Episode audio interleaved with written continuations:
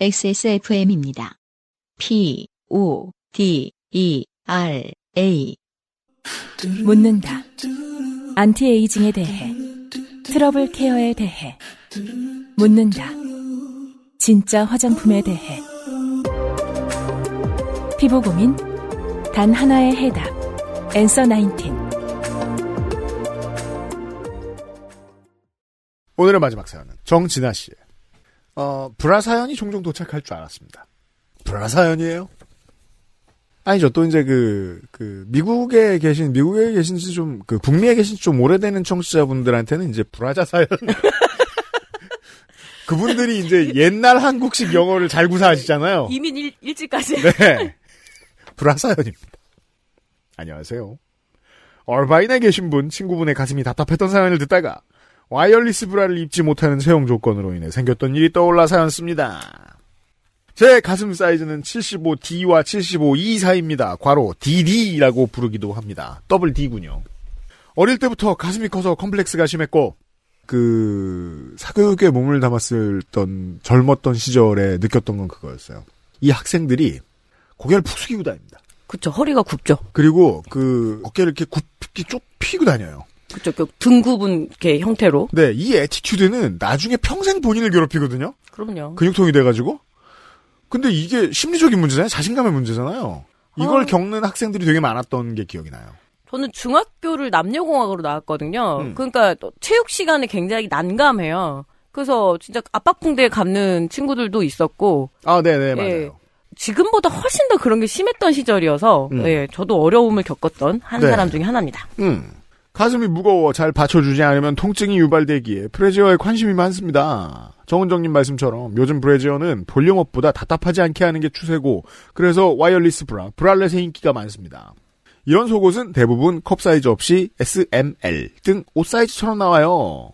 주로 아래쪽 기준으로 사이즈가 정해져 있어서 가슴이 큰 사람이 밑에 맞춰 입으면 사이드로 삐죽삐죽 튀어나오고 가슴 사이즈에 맞춰 입으면 밑에가 붕 떠서 받쳐주는 기능이 1도 없습니다.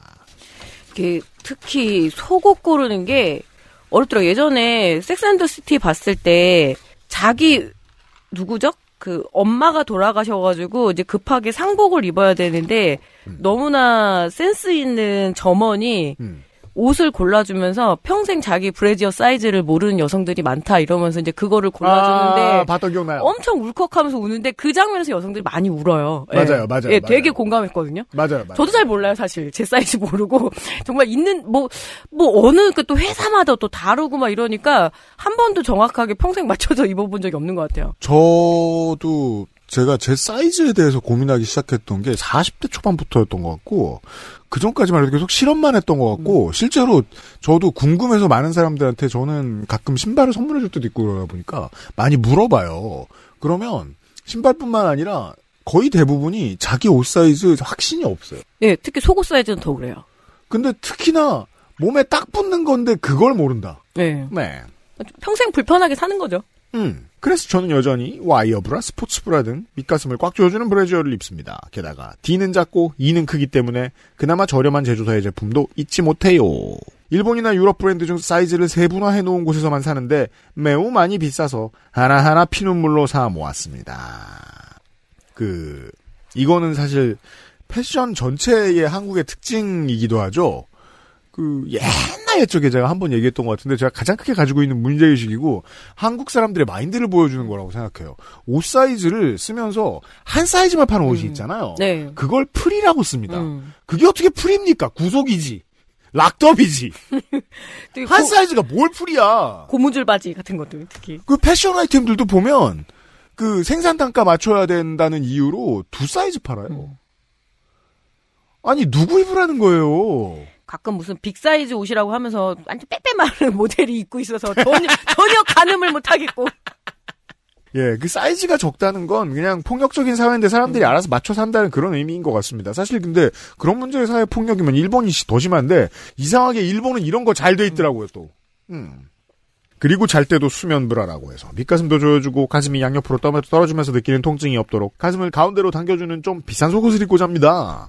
씻을 때 빼고는 1년 365일 가슴이 음. 답답한 상태로 살고 있습니다.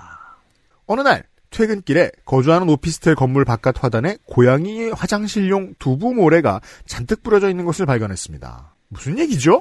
두부 모래를 제가 무슨 말인지 모르겠네요. 아, 그냥 저 고양이 화장실 모래 중에 일종입니다. 아, 그래요? 두부처럼 이렇게 생겼나 보죠? 네. 나중에 치우기 좋은 걸로 알고 있어요, 음. 이게. 신기하게도 우리 집 두부 모래와 똑같이 흰색과 녹차색이 섞여 있었습니다. 그때 우리 집 주인님들 화장실 모래를 바꾸는 중이라 두 색이 섞여 있었습니다. 아, 그죠? 일부러 두 음. 색깔이 섞여 있는 제품들도 있지만 보통은 모래를 갈 때 두 색깔이 섞이는데 똑같이 두 색깔이 섞여 있는 거면 집에서 나온 건데요? 누가 왜 버렸을까? 그죠? 네. 아무리 고양이를 길에 있는 고양이를 돌봐주시는 분들이라고 하더라도 고양이 모래를 길 바깥에 놓지는 않거든요. 왜냐하면 또 길에는 모래 투성이거든요. 누가 왜 버렸을까? 키우던 고양이도 함께 버리진 않았겠지. 어떻게 우리 집 모래랑 이렇게 똑같을까? 의아해하며 집에 들어갔습니다. 샤워를 하며 브래지어를 속옷 전용 새 제품 물에 담가 놓고 씻고 나와 수면 브라와 잠옷을 입고 얼마 후에 담가 놓았던 브래지어에 손빨래를 하고 세탁한 브래지어를 건조대에 걸기 위해 들고 나오며 머리 미리 걸려 있던 다섯 개의 브래지어를 걷어서 브래지어를 모아 놓는 서랍에 넣기 위해 서랍을 열었습니다. 아, 상당히 그 이 사실 FM의 삶을 살고 계신 저는 그냥 세탁망에 넣어서 세탁기 돌려버리거든요. 아 그게 진짜로 그 속옷만 손빨래하는 분들 따로 계신 것 같아요. 네. 예. 그러니까 저는 뭐 속옷하고 수건은 따로 빨고 겉옷은 또 따로 빨는 정도는 하거든요. 그 디폴트지 그건. 예. 근데 아들 거는 그냥 걔 것만 따로 빨았겠는데 장르가 양말 속옷 겉옷까지 다 합쳐 뭘 분리하기가 좀 그렇더라고요. 그래서 걔 거는 따로. 예. 네. 그런데 서랍 브래지어 칸에 남은 브래지어가 없었습니다. 빨아서 널어놓은 거 다섯 개, 오늘 입어서 아까 빤 거 한 개, 그럼 하나가 남아 있어야 하는데 없었습니다. 분명히 세일 기간만 기다리며 거금을 들여 총 일곱 개를 사모았는데요. 혹시나 하며 다른 서랍과 옷걸이와 행거와 욕실 여기저기 다 뒤져봤습니다. 없었습니다. 꽤 기중품이죠. 고가의 속옷은. 네. 당연합니다. 왜냐하면 속옷을 고가로 사는 사람은 평소에 돈이 많은 사람이 아닌 이상 그거 아니면 살기 힘든 사람이니까. 예, 게다가 기능성 문제 때문에 쓰시는 거니까. 예. 그때 퇴근길 화단에서 본 고양이 모래가 떠올랐습니다. 혹시 수리 문제로 들를 때마다 우리 집에 고양이가 있는 걸 본 관리인 아저씨가 화단을 어지르는 길고양이들을 퇴치하기 위해 몰래 우리 집에 와서 고양이 모래를 이건 너무. 이거 과잉 상상이죠? 예. 퍼갔고 그러다 변태처럼 속옷 하나 없어져도 모르겠지 하고 하나 훔쳐간 거 아닐까 하는 생각이 들었습니다. 본인의 이야기를 그 남이 읽는 걸 들으셨으니까 어, 본인이 무슨 생각을 한 것인지 대충 이해하셨을 거라고 생각하는데 범법자라 치죠 관리인이 범법자가 리스크를 걸어야 할 만큼의 물건이 고양이 모래였다는 거잖아요. 화장실 모래. 무슨 그 루아 커피를 만들 거 아닌 이상 고양이 모래를 퍼갈 일은 별로 없을 것 같습니다. 네. 근데 또 혼자 살 때는 이제 그 보안에 대한 의식에 스트레스를 많이 받는 때라 이런 상상을 하게 되기도 합니다. 아, 특히 뭐 여성들은 기본적으로 좀 두려움이 있죠. 당시 사귀었던 남자친구에게 전화를 걸었습니다. 남친은 처음엔 그럴 리가 있냐? 잘 찾아보라고 했습니다. 그러다 도둑이 들었을 수 있으니 CCTV를 확인하랍니다. 그럴 수 없었습니다. 제가 의심하는 건 CCTV를 보여줄 권한이 있는 관리인 아저씨였으니까요. 음. 혼자 가서 물어봤다가 무슨 해코지를 당할 줄 모른다는 생각에 무서웠습니다. 그때 시간이 저녁 9시쯤. 당시 매우 독립적이었던 저희 커플은 피곤한 평일 퇴근 후 저녁은 정말 중요한 일정이 아닌 이상 만나지 않았습니다. 남친은 결국 한숨을 쉬며 한 시간 후에 도착할 테니 같이 관리인에게 가자 했습니다. 알겠다 했고 남친이 지하철을 탈 때까지 통화하다 끊고 한참 멍하니 앉아 있다가 놀란 마음을 달래기 위해 침대 위에 엎드려 누웠습니다. 가슴 밑이 답답했습니다. 뭔가 익숙한 답답함. 와이어의 답답함. 저는 이제 남자친구를 부르고 불안하고 아 이거 하나 정진아 씨 글을 되게 잘 쓰네요. 이게 뭔가 되게 어 미스테리 장르로 와이어의 답답함. 자기의 잘못을 미스테리 장르로 덮어버리는. 와 샤워 후에 수면 브라를 입었다고 생각했는데 하나 남아있던 걸 입었던 겁니다. 얼마나 와이어에 속박되어 살았는지 눕기 전에는 답답함도 못 느꼈습니다. 남친에게 전화를 걸었습니다. 이제 곧 내린다는 그에게 상황을 알려주었고 수학이 넘어 많은 비난의 소리를 들었답니다. 뭐 안경 쓰는 사람은 제가 평생 한 30년 넘게 썼으니까 안경, 안경 많이 찾죠? 쓰고 안경 엄청 많이 찾거든요. 엄청 많이 찾죠. 안경 쓰고 세수하다가 이제 코, 이 미간에 찍 해서 피나고 그런 경험들을. 정말 혼연일체가 되면 그런데. 전 피까지는 아닌데 경험해 본 적이 네, 있습니다. 그래서 이렇게 가운데 이렇게 그 도로가 나는데, 음. 아, 뭐, 욕 먹을만 합니다.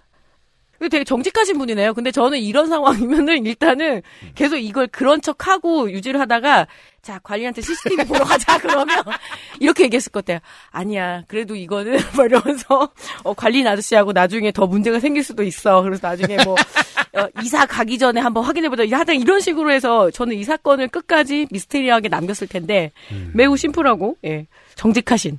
저는 그냥 만나서 저녁을 먹었을 것 같은데 이- 제가 비상식적인가 봐요. 그리고 무슨 이렇게 비난의 소리까지.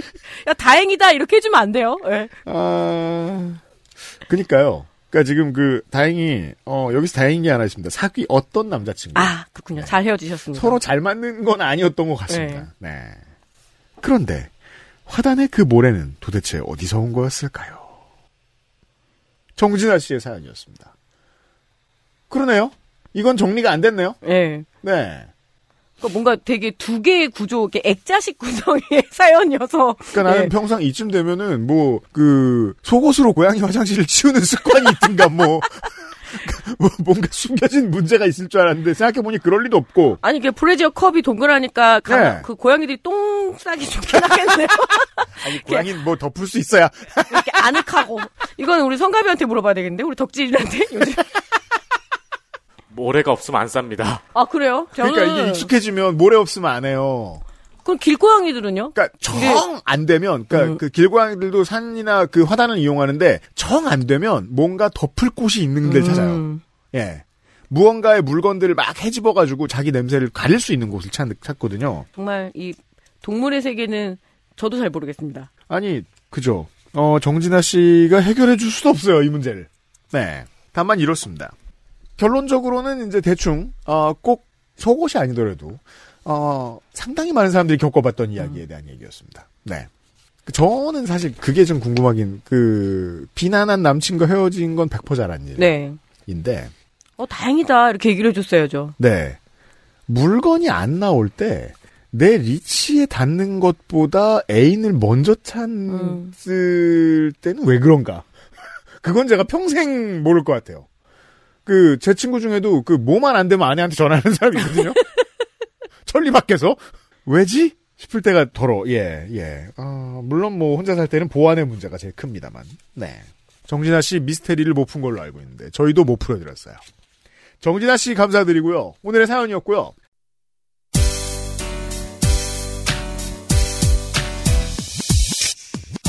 지금 들으신 이야기는 XSFM의 팟캐스트 요즘은 팟캐스트 시대에서 소개된 사연입니다.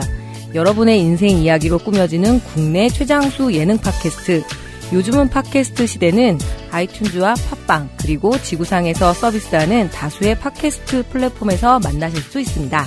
당신도 참여할 수 있습니다. 사연을 보내고 당신의 이야기를 저희와 나누고 싶다면 우선 저희 방송을 들어보셔야 하겠죠? 한국 시간 매주 화요일 오후 5시에 업데이트되는 요즘은 팟캐스트 시대를 검색해주세요.